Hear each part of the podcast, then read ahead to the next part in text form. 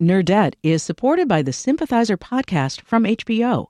Join host Philip Nguyen in conversation with the cast, crew, and author Viet Thanh Nguyen as they discuss the making of this historic HBO original limited series.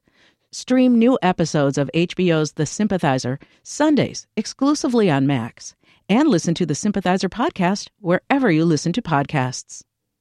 Think on your feet for our Fast and Curious 5K, a one of a kind race hosted by WBEZ and the Chicago Sun Times on Saturday, July 27th at Humboldt Park.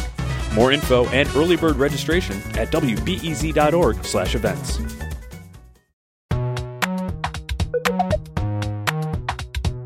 This is not your grandmother's Scrabble. I want to create magic with science for other people to be inspired by. I'm Tricia Bobeda, I'm Greta Johnson. and this is the Nerdette Podcast. Great episode coming up. We're talking with Seth Reiss this week. He's the head writer for The Onion. We'll also talk a little bit about how we spent our weekends because I saw Thor and Greta, you. I went to a Scrabble tournament, which it turns out the world of competitive Scrabble is amazing. But first, let's talk Thor. What's the deal? Okay, well, I have to admit that I don't think I saw Thor 1, but I did see Thor 2 this weekend, Thor the Dark World, and it really exceeded my expectations. That is to say, I didn't have a lot of expectations. but I'm feeling really sort of warm and fuzzy about the Marvel Universe lately, and actually, the reason I ended up going to see this movie. I would have watched it eventually, but I wasn't going to run right out and see it until I saw what Marvel was doing with Natalie Portman. So this is perfect because the Marvel universe is one of my nerd fails. So explain it. What's what's going on here? So, the world of comics isn't always known for being, shall we say, perhaps the most feminist. I get you. And, you know, sometimes the characters in superhero movies are love interests and don't get a whole lot else to do. But I think Marvel has been doing a lot better on this front in their recent films. And Natalie Portman in the Thor movies plays a fancy scientist, in addition to Thor's love interest. And Natalie Portman, as many of you probably already know, is a pretty brilliant woman in real life. She's got degrees from Harvard and really loves science, so she and Marvel teamed up with the release of Thor for a really amazing contest for teenage girls who might be interested in STEM fields. And here's her explaining a little bit of why they did it. they call it STEM. It's like science, technology, engineering, and math. Um, that women are underrepresented in those fields, and so they're trying to encourage girls to choose those fields of study um, more because there's no reason, obviously, why why they shouldn't be. Um, and that's really exciting because that's exactly what you want with these kinds of movies. Is they're big and they're fun and if you can have like a little bit of impact of a young girl seeing oh wait that's possible too um, that would be really cool That's great. These are the sorts of partnerships that'll hopefully really help kind of foster that interest in girls who are younger right now. Exactly. And the thing that I love about this is it wasn't just some sweepstakes to go see the premiere of the movie. What the young women had to do if they wanted to be submitted for this contest was interview a mentor in a STEM field. And the website offers this amazing map of female scientists all over the country that they could reach out to and talk to for a few minutes about what their jobs are like. I believe in exploring every possibility, which is why I, instead of contacting one lady as a mentor, I, uh, contacted six. One thing that was the same across the board was really just how enthusiastic and passionate these women were about what they did. They loved their jobs. I'd like to share what an amazing opportunity I had talking to the mentor I chose. Her sharing her life stories story was incredible. I was mesmerized throughout the whole thing. She was so inspiring with her words of wisdom. The things she's doing are so huge, but she'd still take the time to explain such a such a huge thing to a ninth grader in a way that I can comprehend it and I can enjoy hearing about it. You can learn from movies, you can learn from superheroes. So many doors have already been opened to me through this contest. And I can't So the people who won the contest got to go to Hollywood, but everyone got to have a conversation with someone who might remain a mentor in their life, someone who's working in a STEM field. And now they have role models in science and technology that they maybe didn't have before. So I have to give kudos to Marvel and to Natalie Portman for making this come together and not making it just another sweepstakes competition, making it something where young women who are driven and interested in science got a chance to connect with other women working in science. Very cool. I live on the south side of Chicago. By the age of six, I knew I wanted to have a STEM career. I have always been curious about the world. I have a passion for computer science. Science has been and always will be my passion. I'm 15 years old, a sophomore in high school, and on my way to becoming the next Jane Foster.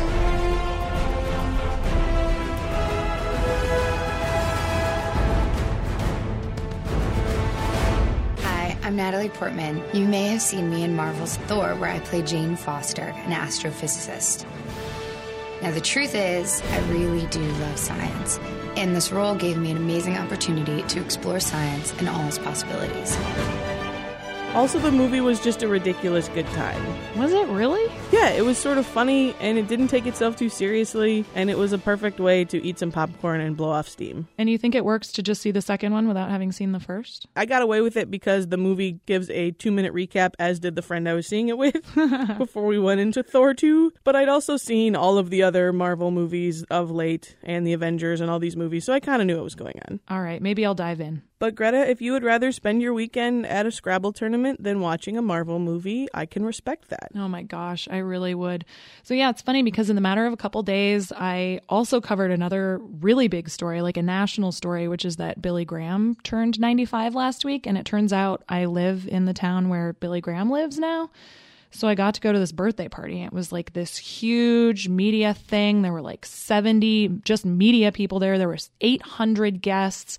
Donald Trump was there, Rupert Murdoch was there. But I really had such a better time at the Scrabble tournament. what a lovely way of putting it that you had two experiences that weekend and you had way more fun at the Scrabble tournament. Says all we need to know. Yeah, it was just really fun. I grew up playing Scrabble with my family. You know, my parents are both pretty big nerds themselves, and they definitely fostered that in me and my brother. But I knew pretty much nothing about competitive Scrabble, and it was really interesting. I definitely want to spend some time in a future episode talking about it more because I got a lot of really good interviews, talked to some really wonderful nerds, and I especially really loved, I got to talk to a couple teenage girls who are in the competitive Scrabble world, and they are just so cool and smart and bright and so excited to be nerds. It's really refreshing. I'm the biggest of nerds, and I've never broken my glasses down the middle. I can wear a belt, I don't need suspenders. I have a tremendous respect for the world of competitive Scrabble, but I'm a little intimidated by it. As I've said in a previous episode, even Scrabble Scrabble with a great Scrabbler, is that the word we use? Scrabbler? Yep, yep. Is not my finest game. I'm a big fan of bananagrams. I think the speed helps me make up for my lack of vocabulary in bananagrams, but I've just never gotten good enough at Scrabble. I think because it was one of those games where maybe as a parent you should let your kids win once in a while, and my dad totally never did. He would just beat me by like 500 points, and I was like, this game is no fun at all. That's super funny because one of my clearest Scrabble memories is my dad just totally destroying me, and I'm still really upset about it. but yeah, I mean, the thing about competitive Scrabble is it's timed, so it is a much more fast paced game. And another thing that I learned that I haven't tried this in practice yet, but it makes a lot of sense and it's something that I had never really thought about before is that when it comes to the strategy of Scrabble, you have to think about the tiles that you're saving just as much as you think about the tiles that you're playing. You know, like you don't want to use all five of your really good tiles on one word if that means you're stuck with like a Z and a U, because then what are you going to do with it? I don't know, man. Right? So yeah, a lot of strategy, a lot of insight. We'll we'll talk about it later. But first, an interview with Seth Reiss. Seth Reiss is head writer for The Onion, America's definitive newspaper, and the book that that staff put out, The Onion Book of Known Knowledge, a definitive encyclopedia of existing information, is out in paperback this fall. This book is impressive on a couple of different fronts, namely the fact that they continued to put out The Onion, you know, on the website and the paper edition of the newspaper while getting this book together. It sounds like it was a really cool process. When we were putting the book together, we would just kind of, for the most part, we would come in Fridays and writers would have different takes for a whole bunch of things, a whole bunch of random things. And that was cool because it, it kind of made the book feel like anything could be in it. You never know what's going to come up. But then we also knew that we had to hit certain things like World War II, Martin Luther King. Like we knew that. So the people who were sort of in charge of managing the process were like, okay, this Friday we are just going to focus on Abraham Lincoln, William Shakespeare, Harriet Tubman or something like that. And so, so we would hit those people, places, things that we knew that readers would turn to, you know? But like, for example, the cool thing about like the variety of the book, you know, we have an entry for kitchen, which is actually one of my favorite ones. And uh, the entry is kitchen. If another room contains more knives than this room, get out of that house.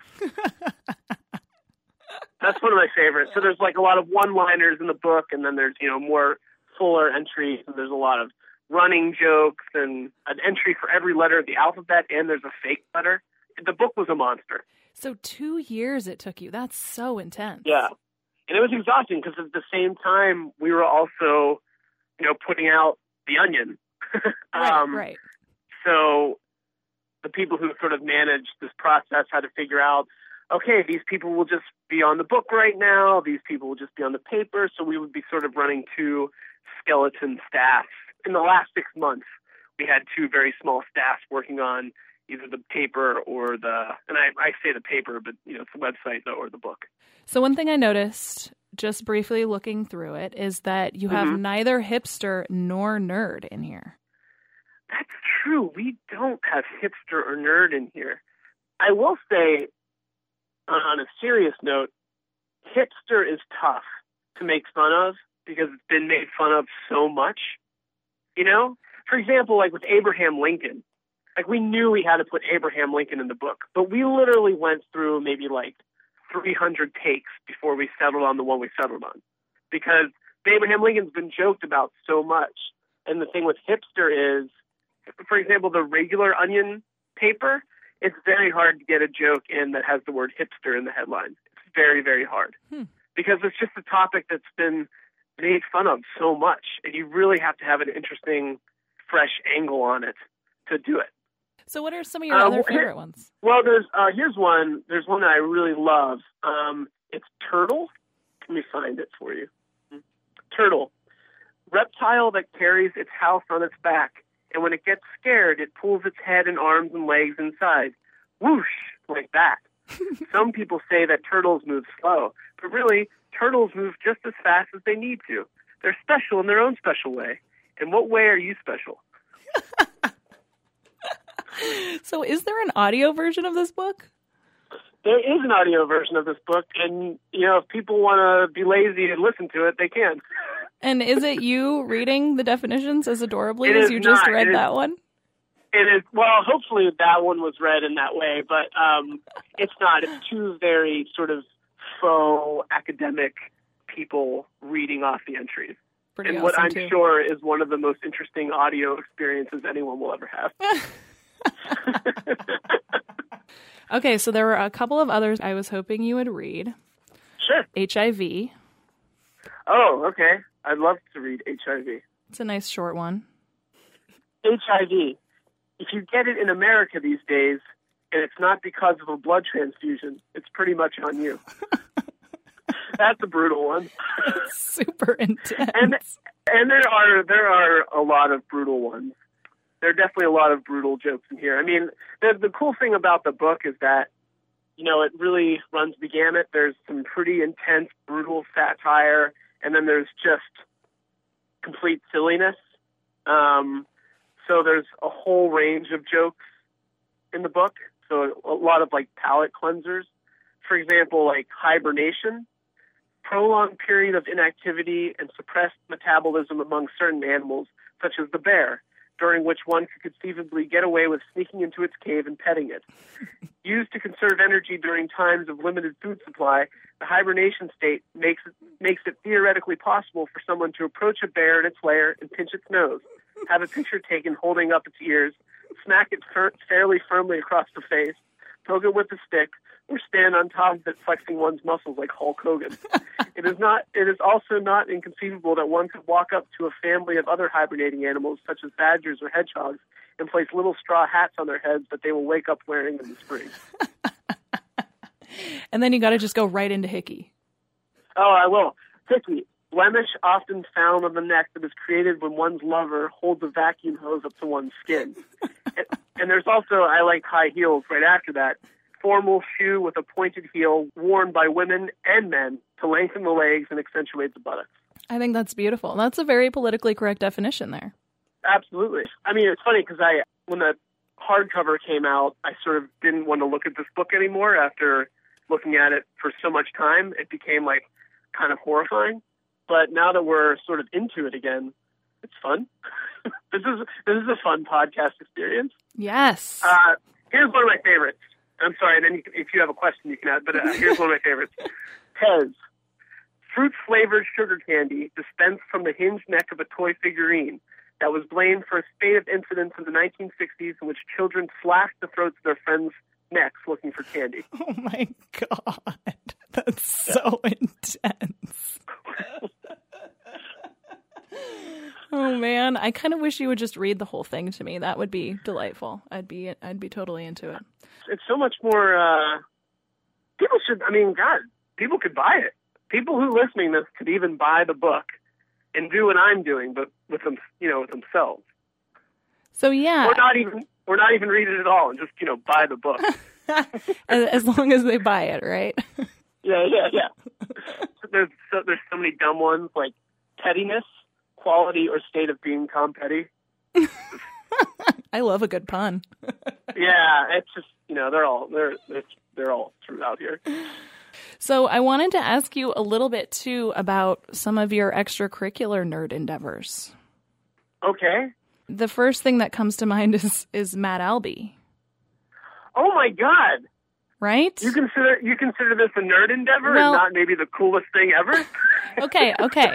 For one, Nerdette stands by the notion that it is super cool to be a nerd. Okay. Well, so you're saying that doing a fake Twitter account for the head writer of a fake sketch comedy show for a real show that was canceled seven years ago is not what would get you in good with jocks? but yeah, so you brought up Matt Albie, which is for your listeners, it is a fake Twitter account. Matt Albie was the head writer of Studio 60 on the Sunset Strip. If anybody remembers when that NBC drama came out, so Studio 60 on the Sunset Strip was the title of the television show, but the show within the show, the sketch comedy show within the show, was called Studio 60 on the Sunset Strip. Matt Albie was the head writer of that sketch show.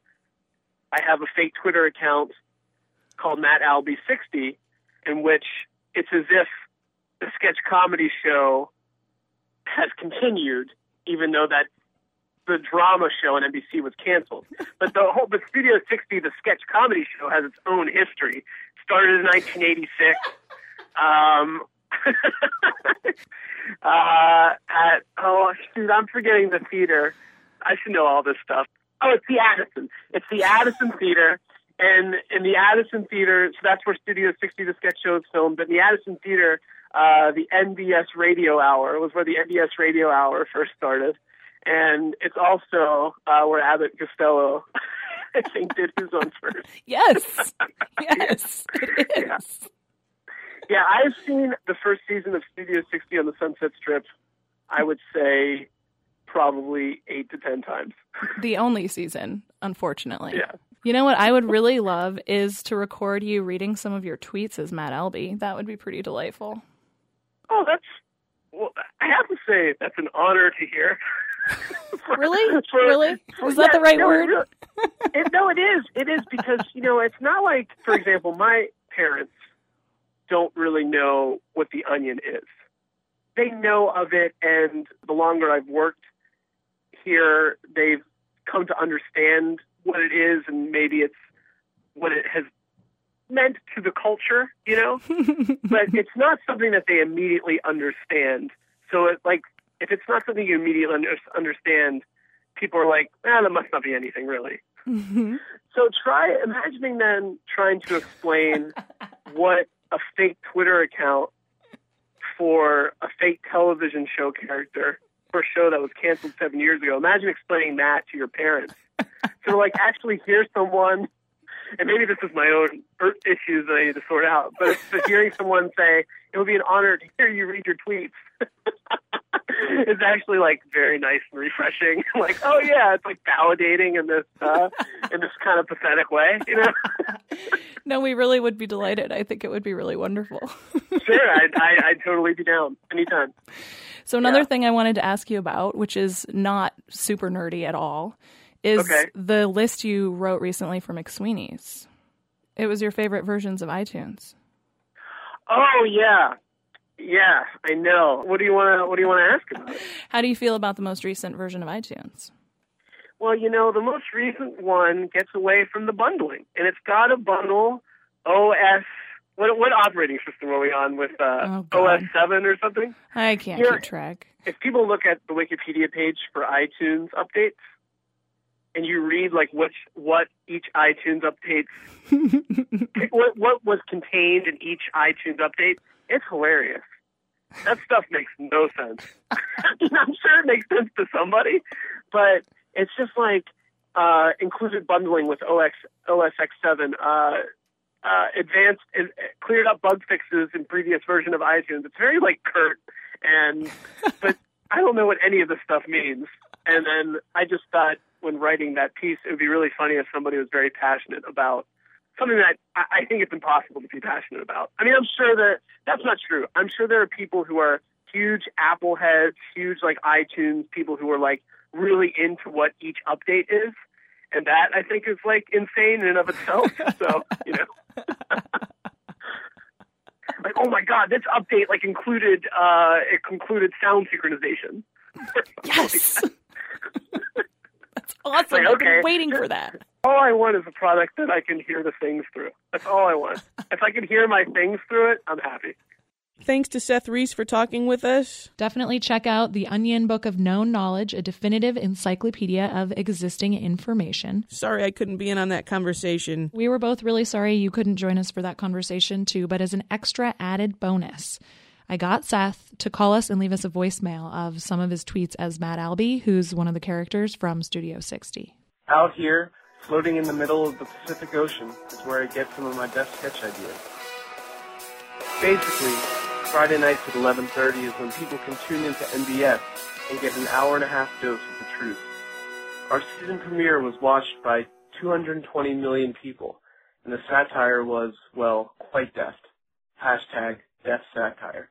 They're so perfect, and even though it's Seth's voice, I really hear Matthew Perry's voice, the actor who played that part, and Aaron Sorkin's voice, the writer who I love and love to be frustrated by sometimes in those tweets. This is the brilliance of Seth Reiss. Not only is he head writer of The Onion, his side project is being brilliant about something obscure and nerdy too.